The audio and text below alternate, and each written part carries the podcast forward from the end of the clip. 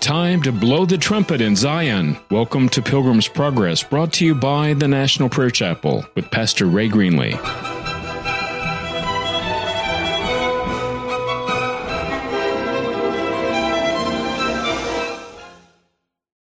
The dangers of cave life. Let's pray. Lord, I ask you to unfold before us tonight the challenge of living in that disciplined place I ask, mighty God of heaven, that you would rescue your people, not just in this fellowship, but Lord, rescue your people across this city. Stir and bring deep conviction of heart. Order our steps. Call us once more into your heart. Thank you, Lord Jesus. I pray in your name. Amen. Tonight, I'd like to deal with the three dangers of cave life. Now you say, why cave life, Pastor? Well, it's about David. David was ordained king. The oil of anointing was upon him. He was to be king over Israel. Problem is, there's already a sitting king. And this sitting king, Saul by name, does not have the presence of the Holy Spirit in his life. In fact, God has sent an evil spirit to torment this man. He has been rejected by God. He has walked in disobedience before God, and the power of God has been withdrawn from him. But he is the king over Israel. And so he immediately begins to recognize that David has the anointing of God on his life. But instead of saying, This is a wonderful anointing, his heart grows very bitter. He hears the chanting of the young maidens as they sing their song, saying, David has killed his ten thousands, but Saul just his thousands. And envy rises up in his heart. And with the javelin, he tries to pin David to the wall of the palace. He tries to kill him. Now, I need to speak about these dangers of cave life because David could die. His life was being threatened. And if he didn't walk carefully before the Lord God of heaven, he would perish. Now, we need to look at these lessons because every person in this room has been called by the Lord Jesus Christ to be a priest in the house of the Lord. We've been called to be servants of Jesus Christ. The anointing spirit is on every person in this room. You have been convicted of your sins. You have begun the process of turning away from those sins. The only way a person can turn aside from his sin is at the anointing of the Holy Spirit. So that anointing is on you and is calling you out of your sin. Now, there are grave dangers that face us after the anointing of God begins to work in our heart and convict us of our sin, and we begin to turn away. These are the grave dangers that David faced. Of course, we all want to look to a person of authority and, and responsibility. We want to look to somebody and say, Am I doing all right? Well, that person will usually kill you because they're jealous so, one of the first things that David had to learn was that he could not look to the king and to the palace. He had to look to his maker. As soon as you set somebody up on that pedestal, either they're going to try to kill you or you're going to try to kill them. The only reason you put somebody on the pedestal is to knock them off. And if they don't live up to your expectations, then you've got to knock them off or they've got to knock you off. Well, David said, I'm not going to king. I'm not going to kill the king. He's the Lord's anointed. I've got to run. And so he escaped with his life, leaving his precious wife. He ran for his life. Now, the first danger of cave life is that you will die if you do not seek the Lord God of heaven.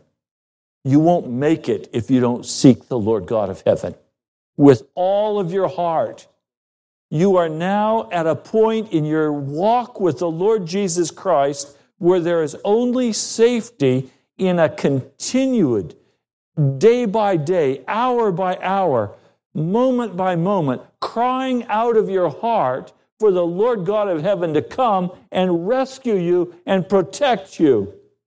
The moment you begin to pull back and you no longer cry out for that with the same intensity, you begin to walk into that place of death.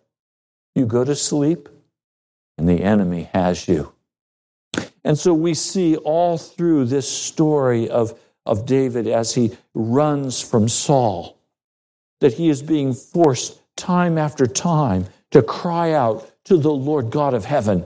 And as he cries out to the Lord God of heaven, the Lord answers him about everyday things. For example, uh, David has now men who are gathering about him. These are the men who are in distress, they're, they're in debt, uh, they're discontented. They gather around him, and he becomes their leader, and it's about 400 discontented misfits who gather around David. Now, don't make the mistake of thinking these are weaklings just because they're misfits. These are mighty soldiers who know how to swing the sword. Well, there's a, there's a town of Israel by the name of Keilah in the 23rd chapter of 1 Samuel. And the Philistines are fighting against this town. They're looting their threshing floors and he has a heart to deliver God's people from their affliction. But he doesn't simply go out in the boldness of his strength with 400 men and try to deliver this town. Instead, he seeks the Lord and he says, Lord, should I go? And the Lord said, Go. Go attack the Philistines and save Keilah. David's men, on the other hand, say, We can't do that. That would be utterly foolish. Don't risk everything you have for the kingdom of God. Don't risk going against the Philistines. They're powerful. Well, David again goes to the Lord and he says in 23 verse 4 once again David inquired of the Lord and the Lord answered him, Go down to Keilah, for I am going to give the Philistines into your hand. So David and his men, at the direction of the Lord, go to Keilah. They, they utterly decimate the Philistines. They deliver God's people. And Saul says, Now, this is the time, perfect time to attack. You've just had a victory. Now let's kill him. So he again goes to the Lord and he asks the Lord, What shall I do in this situation? The Lord answers, Yes, Saul is going to come. Will they hand me over to Saul? Yes, they will hand you over to Saul. These ingrateful people, ungrateful. The Lord says they're going to give them over. He and his men flee at the command of God. Now, please hear me. When you make a decision to follow Jesus Christ, you're going to be asked to make decisions. You're going to be asked to do things. And your friends are going to say to you, that would be absolutely insane. That would threaten your family. That will threaten your well being. That would threaten your job. Don't do it. If you listen to them, you'll be killed. You've got to go back to the Lord and you've got to say, Lord, did I hear correctly from you? Is this what you want me to do? Is this a course of action you want me to pursue? because I'm only going to go where you tell me to go. I'm only going to do what you tell me to do. I'm only going to obey your voice. I'm not going to obey anybody's voice but your voice. All that I am, all that I have, my hope for the kingship, everything I desire is tied up in what you want for me and for what you want for your people. So, Lord, you tell me what to do. So now let's be very specific. You're in a job, you're not real happy with the job. The Philistines offer you a better job. And now you say, Go get in that pig trough and make it. Or you say, Lord God of heaven, do I take this course of action? do I move in this way? Do I take this? Now, let me be clear about something. Before you mature too much in the walk with Jesus Christ, that job may come and the Lord will so move on your heart that you won't step into it. The restraining power of the Holy Spirit will be upon your life. And you won't take that step that would have led you a totally different path and would have blocked you from being pressing into Jesus Christ. But after you're conscious, after you have the anointing of God on your life, after you've begun to turn away from your sin, now he's waiting for you to come to him and ask him, What do I do about that job? What do I do about these finances? What do I do? Lord God, I'm not going to listen to the crowd that's around me telling me what I should do, what's going to be best for me. Lord, I won't listen to them. I'm going to listen to you. What are you saying to me, Lord? And I'm not going to step one foot toward Keilah until the Lord God of heaven says, I will give it into your hand. Now you understand. What I'm saying is insanity to worldly people because they're going to operate by what their mind tells them is the best course of action. They're going to be prudent in their actions. Christians are not prudent in their actions. Christians are obedient to the Holy Spirit and they trust prudence with the Holy Ghost. He knows what course of action is required. They are going to walk in the action required by the Holy Spirit. Now, some of you are going to have great trouble with this because at every hand, your wisdom will leap forward and say, That is absolutely insane. And I need to step into that. I need to get my hands around the throat of that person I need to straighten this deal out. That's why our brother David, when he called on the radio, spoke about being a predator. Predator is simply someone who is going to come and prey on those, make mincemeat of those around him in order to prove how smart he is and how much he knows about what should be done. So a person who is following Jesus Christ is not going to be a predator. That wolf nature is going to be exposed, it's going to be cut off. We're going to have a lamb like nature. We're going to be like Jesus, not like the devil. The devil is the accuser of the brethren. Jesus never is our accuser. And so the first danger of cave life is that I will not seek the Lord God of heaven. I will walk in my own flesh and I will die. And I can't tell you how many men and women I have seen begin this walk and then it got tough. And God asked them to do something they didn't want to do. And they said no. And slowly, like the water sweeping in, it washed away their foundation, and soon their whole house crumbled because they would not obey the word of the Lord to their heart. I spoke with a pastor just two nights ago, and he described a person who came into his prayer room, Pastor John Hall in Ohio. He described how this person came in and sat down, and Pastor John said to him, what can I pray for you about? What would you like to hear from God? Well, he looked at him, he sat and just stared at him for a minute. And then he said, I don't need to hear from God. I already know what I'm supposed to do. Pastor John said, Go do it. And that was the end of the appointment. I mean, if you know what God wants you to do, go do it, or you will die. And this young man did not want to cut off the liaison relationship he had with a young lady. He didn't want to take certain action steps that God was calling him to take to get clean before the Lord God of heaven. You see, this is not a sentimental deal. It's not a, a, a, a feeling deal. It's just cut cold.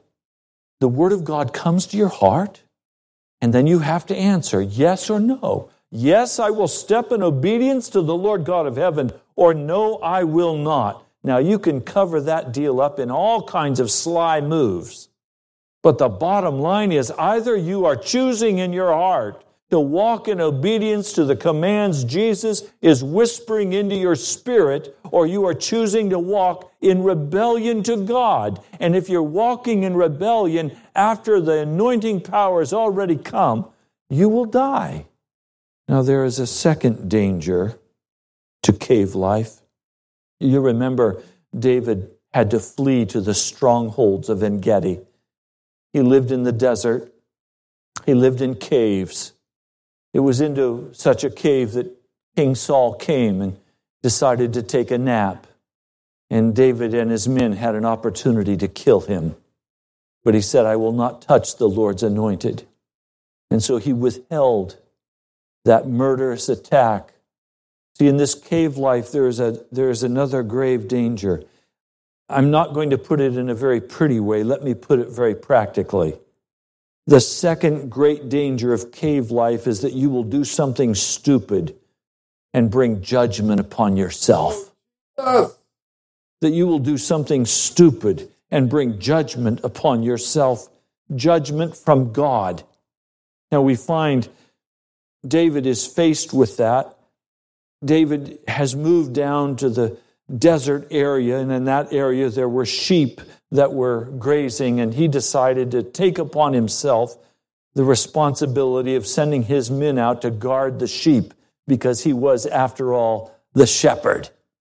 And he cared for these sheep and he guarded them from marauders and thieves and wild animals. We find in the 25th chapter of 1 Samuel that, that Nabal was the owner of these sheep, but he didn't talk with Nabal. He just protected the sheep. And then he heard that Nabal was shearing the sheep. And he thought, now this will be a good time for me to send my men to get a handout, get a little reward for the work we've done. And so he sends his young men over to collect a reward from Nabal. And they come to him and they say in verse 6 Long life to you, good health to you and your household, and good health to all that is yours. Now I hear that it is sheep shearing time. When your shepherds were with us, we did not mistreat them. And the whole time they were at Carmel, nothing of theirs was missing. Ask your own servants, and they will tell you. Therefore, be favorable toward my young men. Since we come at a festive time, please give your servants and your son David whatever you can find for them. I mean, it sounds like panhandling 101. Well, David gives this message through his young men, and Nabal answers in verse 10. This is 1 Samuel 25, verse 10. Nabal answered David's servants, Who is this David? Who is this son of Jesse? Well, how did he know this was the son of Jesse? Because David didn't say that. Then he says, Many servants are breaking away from their masters these days. Why should I take my bread and water and the meat I've slaughtered for my shears and give it to men coming from who knows where? Well, was he ever insulted? No, how can you dare treat me this way? Don't you know who I am? I am anointed king over Israel. Well, son, you're out in the caves panhandling. Well, don't you know I'm someone you best respect and treat with dignity? You know, when you speak to me, you speak respectfully. I may not have much, but I have my pride. David was hot. I mean, the, the worst passions of the human heart were stirred up. I mean, he was on fire with rage. And he said to his men, Now strap your swords on. We're going to go teach this man a lesson. They strapped their swords on, and 400 men headed for the revenge. Now you understand what's happening. David is about to wipe out Nabal's family. And if he does, he will not become king over Israel because there is only one way bloodshed can be forgiven, and that is by the shedding of the blood of the one who commits the murder. And so the kingship of Israel now hangs in the balance. Now, what I want you to see is the grave danger of cave life is that we will allow rage to rise up in our hearts or lust to rise up in our hearts or we will allow some other sin to rise up in our hearts and move us to do something that will cause God to have to withdraw from us. The joy, the overwhelming joy of awakening in the morning with a clean conscience, of awakening in the morning and not feeling like you were beat up awakening in the morning and having a song of joy come out of your heart, grateful to God that He's given you another day to serve Him, knowing that you're going to go about your daily activities that day directly in step with the direction of the Holy Spirit, that you're not walking by yourself, you're not walking in your flesh, you're walking day by day in the anointing of the Spirit of God and He's opening the ways before you. His pleasure is upon you. I mean, that is such an awesome way to live our lives, knowing that there is nothing between our heart and the heart of Jesus. That as soon as He shows us something, we immediately confess that sin, break it by the power of the blood, get clean, get right, keep a short account with God. Such an awesome way to live versus this unconscious deadness, this dry orthodoxy, knowing we're right intellectually, but knowing our hearts are filled with coldness and disobedience and rebellion, knowing that we have made money our security, or we've made somebody our security, or we've made something our security, instead of just walking in the glorious freedom of Jesus Christ. Now, David, murder in his eyes is ready to commit bloodshed. And if he does it, he will not be the next king over Israel. He will be cursed by God. And all of his desert time, all of his discipline, everything that's happened in the past will be just wiped away. And you will say, that was a pot that God tried to form. It was a cracked pot. He just threw it out on the potter's field. Just the shreds are left. I suspect tonight that some of you feel that's already happened in your life. I suspect that some of you tonight already feel like you've already sinned so against God. How could He ever forgive you? How could He ever take you back? If it were human flesh, it'd be over. But it's not. The word says today is the day of salvation. And that day still remains according to Hebrews. So you have not sinned away. But what may have happened is you may have walked in some ways and in some sins that have caused you to be numbed out, caused you to be dull of spirit. You have fed those lions in your life until now they're raging at you, and you're almost despairing of ever having the victory Oh, remember what happened with Daniel. The Lord God of heaven came and closed those lions' mouths. Pray. I just want to say to you, pray. Get on your face before God. Confess that sin. Ask the Lord God of heaven if he would come and close the lions' mouths and spare you. He is a God of mercy. We are saved by his shed blood. So tonight, don't delay if you've done something stupid, if you've done it time after time, don't condemn yourself, but get back to his table. He said, I'm going to prepare a table for you in the presence of your enemies. You know who your enemies are your sins. Your sins.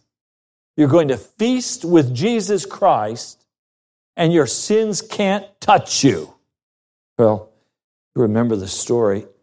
Nabal was married to this beautiful woman. Her name was Abigail. And one of the servants told Abigail about what was happening. And Abigail lost no time. We find in verse 18 that she took 200 loaves of bread, two skins of wine, five dressed sheep, five seahs of roasted grain, a hundred cakes of raisins, 200 cakes of pressed figs, and loaded them on donkeys. I mean, she emptied the cupboard. Mother Hubbard, her cupboard was bare. Then she told her servants, Go on ahead and I'll follow you. But she did not tell her husband Nabal. She came riding her donkey into the mountain ravine. I mean, can you imagine anything so touching? All of these donkeys loaded with food, and this beautiful young lady coming riding on her donkey. She meets David. She falls at his feet. David has just been saying in his heart, It's been useless all my watching over this fellow's property in the desert so that nothing of his was missing. He's paid me back evil for good. May God deal with David, be it ever so severely, if by morning I leave alive one male of all who belong to him. I mean, when we're in a rage like that, we'll even use God's name to justify our sin. I mean, God made me do it. This is God's will. I'm going to put them in their place. I'm going to call down fire on them. And then Abigail shows up. Now, what I want you to know is that God knows how to get your attention. He knows how to get your attention to turn your murderous anger aside how many times I've been beside myself and I've said all of this trusting in God, all of this work on the radio, all of this struggle for the net, it's all useless. I'm going to go do something else. Just at the precise time when I would have turned aside, the Lord has had an Abigail riding into my life. That situation or those circumstances that God knows will soothe my heart and cause me to recognize the sin that I'm about to commit. I mean, I just stand here tonight and confess. I praise God for the restraining power of the Holy Ghost. Now, he knew how David was wired, and he knew how moved he would be by this young woman's appeal to his heart. And she speaks Oh, listen to her. Oh, you've got to, you've got to listen to this. Verse 23 When Abigail saw David, she quickly got off her donkey and bowed down before David with her face to the ground. I mean, is that salving his wild beast? Here's someone showing him great respect. my Lord, my Lord, let the blame be on me alone. Who's going to blame beautiful Abigail for anything? Hear what your servant has to say. May my Lord pay no attention to that wicked man, Nabal. He is just like his name. His name is Fool, and folly goes with him. But as for me, your servant, I did not see the men my master sent. Now, since the Lord has kept you, my master, from bloodshed and from avenging yourself with your own hands, as surely as the Lord lives and as you live, may your enemies and all you intend to harm my master be like Nabal. And let this gift which your servant has brought to my master be given to the men who follow you. Please forgive your servant's offense, for the Lord will certainly make a lasting dynasty for my master because he fights the Lord's battles. I mean, she's saying, I know you're going to be king. Let no wrongdoing be found in you as long as you live. Now, praise God for that message that comes ringing into your heart that says, Let no wrongdoing be found in you as long as you live. Don't go do this wicked thing. How will you ever live through this? And he sends such a beautiful prophet. Now, let me say just one brief side note God will not always send a beautiful prophet. the first time or two, yes. But if you persist in that course of action, he'll send a Nathan there was nothing beautiful about Nathan. He came and just pointed his finger and said, You are the man, and your son is going to die. So don't take lightly those first beautiful messages. Don't turn aside from those, lest a Nathan come and speak to your heart. Even though someone is pursuing you to take your life, the life of my master will be bound securely in the bundle of the living by the Lord your God. But the lives of your enemies he will hurl away as from the pocket of a sling. Oh, is this talking to David? I mean, she is very subtly saying, Do you remember God gave you victory over Goliath? It was your sling. May all of your enemies fall like Goliath fell.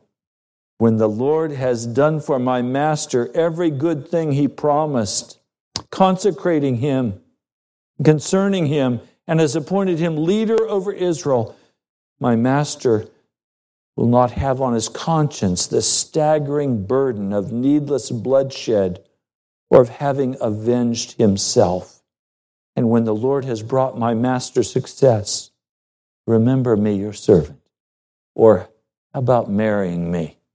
She already knows that God's judgment will fall on Nabal. God has already spoken into her heart and said, Nabal's a dead man. And he was. She went home and she told Nabal, what had happened with David. He was stricken, could not speak. And but a few days later, the Lord touched his life, took it, and he was a dead man. And David sent for Abigail, come to the cave and be my wife. And she loaded up everything she could carry with her servants and went to the cave to live with David. But I want to bring you back to verse 31 my master will not have on his conscience the staggering burden of needless bloodshed. Tonight, on my heart, there are sins that I have committed against God. And I've taken that burden of sin from even my early days as a child. I've taken that sin to the throne of grace. But I have to tell you, even though I know the Lord has totally forgiven me for those sins, there is still a grieving in my heart there yet remains an awareness of what I did and how I shamed Jesus. And that's a burden on my heart. There's a loathing of myself for my sin. My dad, when he was dying, the nurses kept coming into his, into his room where he was bedridden, and he'd be out on his knees on the floor, crying on his face unto the Lord and he was reviewing all of those things of the past and making sure they were covered by the blood. He didn't care about getting well, he cared about getting clean. He wanted everything taken care of. He wanted every burden of sin removed from his heart. That's all he cared about for the last week of his life. And finally, just before he died, he utterly rested in Jesus. And with great peace and joy, was able to enter into the presence of the Lord. John Wesley, laying on his deathbed for the last week of his life, a steady stream of visitors came into his bedroom where he was laying at home on that deathbed. For every person, he was able to reach out to them and urge them to be ready to go to heaven because he was going to go there and he wanted to see him there.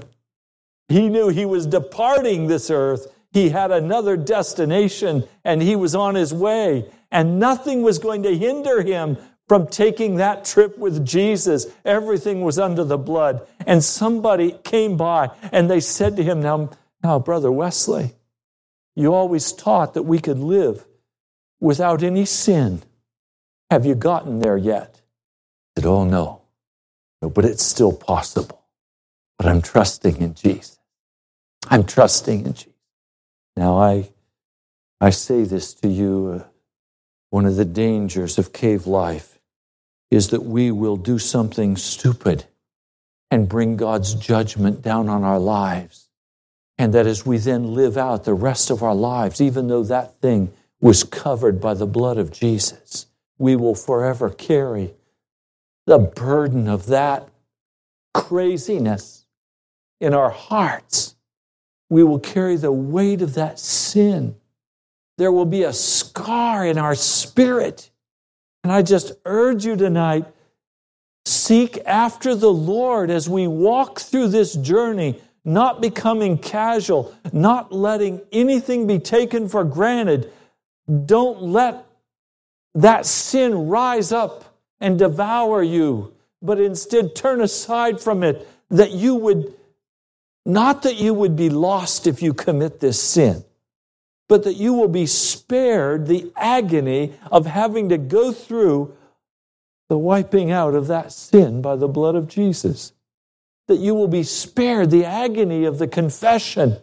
You'll be spared the agony of carrying in your mind the memory of this horrible thing, the sorrow that you know you have caused to the heart of Jesus to walk consciously, boldly. And I say this especially to those of you who are young.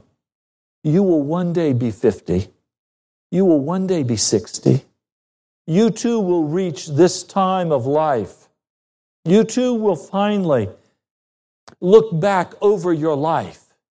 And I pray your life will be an honor to Jesus without a whole bunch of mess that has to be cleaned up. Now, there is a third danger that we must speak about tonight of the cave life, and that's found in 1 Samuel, the 27th chapter. David finally grows tired of running, and he begins to think to himself, always a great danger sign. But David thought to himself, One of these days I will be destroyed by the hand of Saul. The best thing I can do is to escape to the land of the Philistines. Some of you have said in your heart, if I keep searching after God, I'm going to miss out on so much. I'm going to miss out. And I don't want to miss out.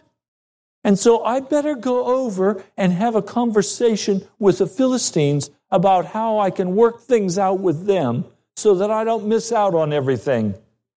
Now, the danger is that I will get cozy with these Philistines and I will be entangled with them so that when they go to war against God's people, I will be expected to go to war also against God's people. And so David joins the Philistines. He lives in Ziklag. And when the Philistine people go to war with Israel, it is expected that David and all of his men will march with the Philistines, and he now has to lie to the Philistines and say, Now you'll see what your servant can do. Since when is David the servant of the Philistines? I thought he was fighting Goliath to defend the name of the Almighty God. And now here he is in bed with the Philistines. How can you take a man who stands and kills the giant of the Philistines and a few years later find that same man cozied up in bed with the Philistines? Well, it's simple. He simply tried to think through what his problems were and find the best possible solution because he stopped seeking the Lord God of heaven. Now, where is this transition point in your life where you finally stop turning and asking God and say, I can't afford to ask God any longer about this. I need to just step into my action. If I don't take action, I'm going to miss these opportunities.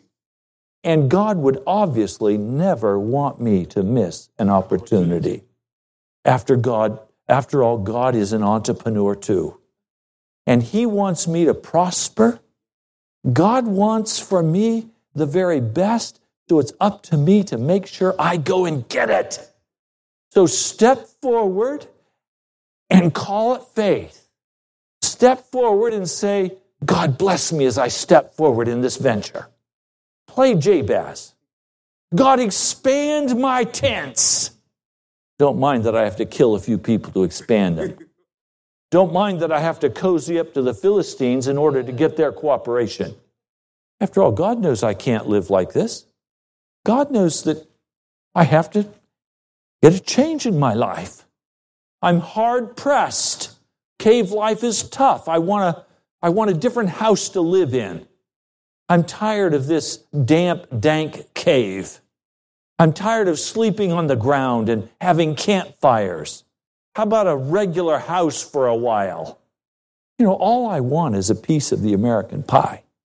And I want a big serving of it, thank you.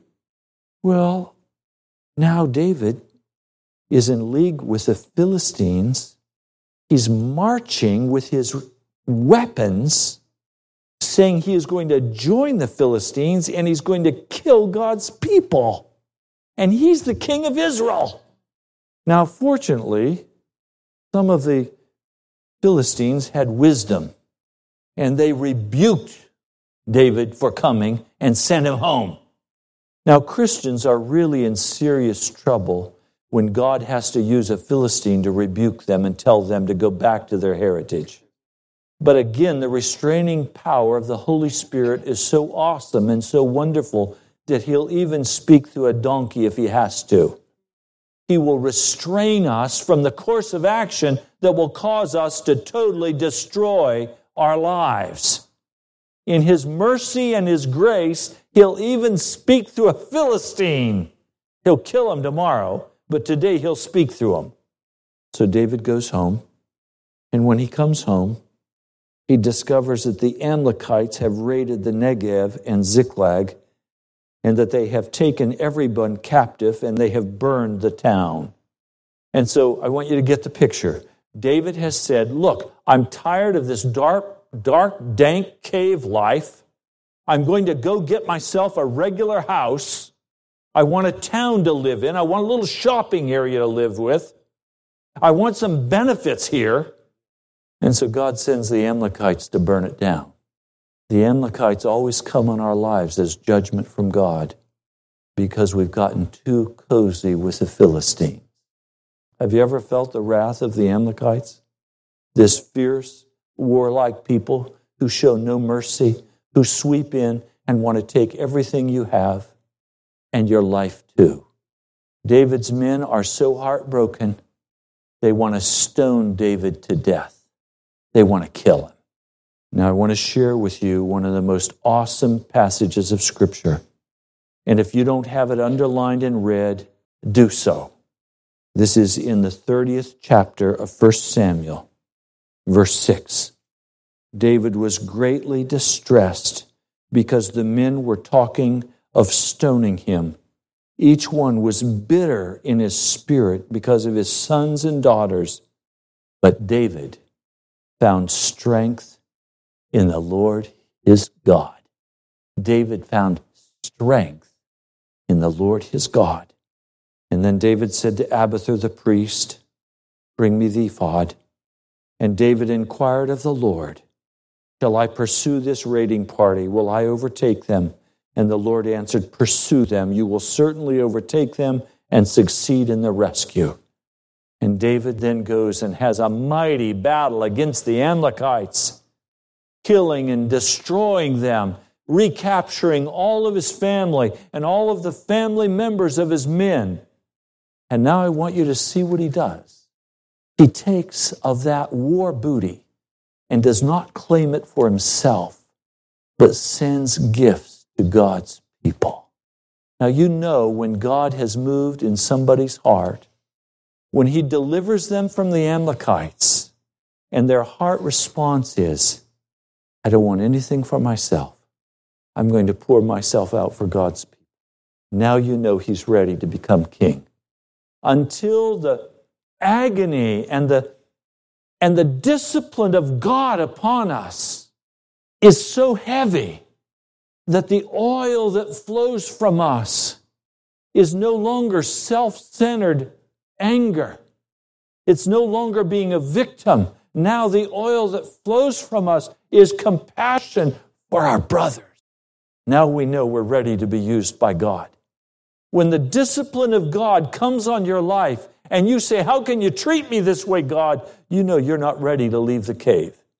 The discipline of God comes down on you for the sin you know you've walked in, and you turn into a victim. you know you're not ready yet to serve as king.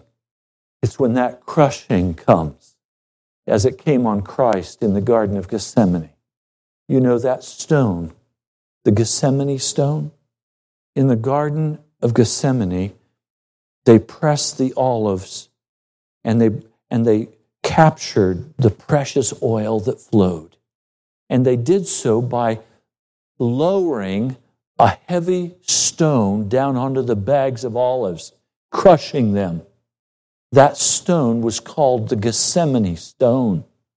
And as God lowers that stone down onto you and begins to crush all of your hopes and desires, all of your dreams, as He begins to lower that and it crushes you, if bitterness flows out, you've got more cave time. If complaining flows out, if, if self justification flows out, if anger flows out, if, if a spirit of the wolf flows out, you know you need more cave time. But if what comes flowing out of your life is the sweet oil of the Holy Ghost, saying, How can I pour myself out for my husband? How can I pour myself out for my wife? How can I pour myself out for my children? How can I pour myself out for the lost? How can I not hold anything back but pour it all out for Jesus? Then you're ready to move into the palace and you're ready to be king. That's the process the Lord has us in at the National Prayer Chapel. And I've been praying that the Lord would lower the Gethsemane stone on your hearts and that what would flow forth from that stone would not be bitterness and anger and frustration, hardness of heart, but what would flow out of your heart would be compassion for others, a rising up in your heart of, of compassion for the city of Washington, a rising up of conviction, and that you would step into obedience and do what He's asking you to do. For some of you, it's it's just that He's asking you to come and set some time apart each day Will you just come and be in His presence. For some of you, He's asking you to deal differently with your wife or your husband. For some of you, He's asking you to turn aside from all of those sins that you've been walking in. For some of you, He's asking you to make great financial sacrifice. And as you step in and you do what Jesus is asking you to do, as that Gethsemane stone is lowered on you, if the oil flows, oh. then the Lord God of heaven is praised and his kingdom is built and we are delivered. Tonight, what's in your heart? Are you being hard pressed? If you're not, I pray you will be soon. I pray that Gethsemane stone will be lowered upon us and that the oil of the Holy Spirit will flow from our hearts. The Lord wants us as people to be broken bread and poured out wine for the city of Washington.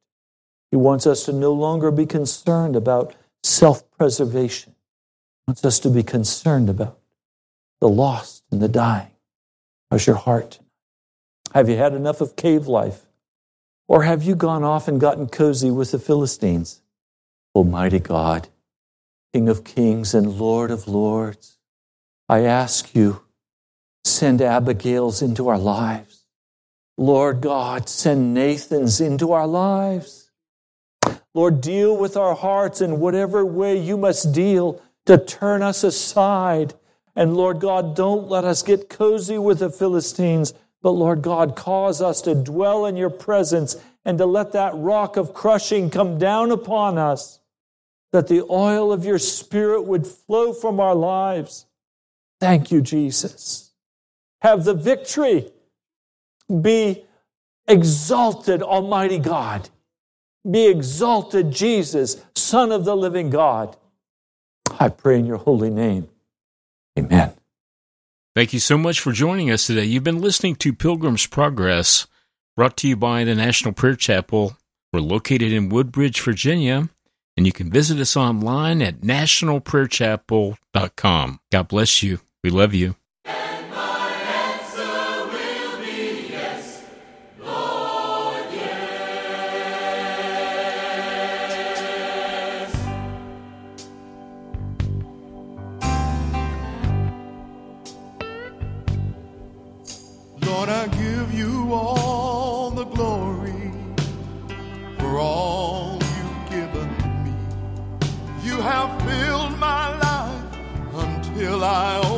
flow. All I have is yours to use. In any way you choose, you are Lord of all. So how can I say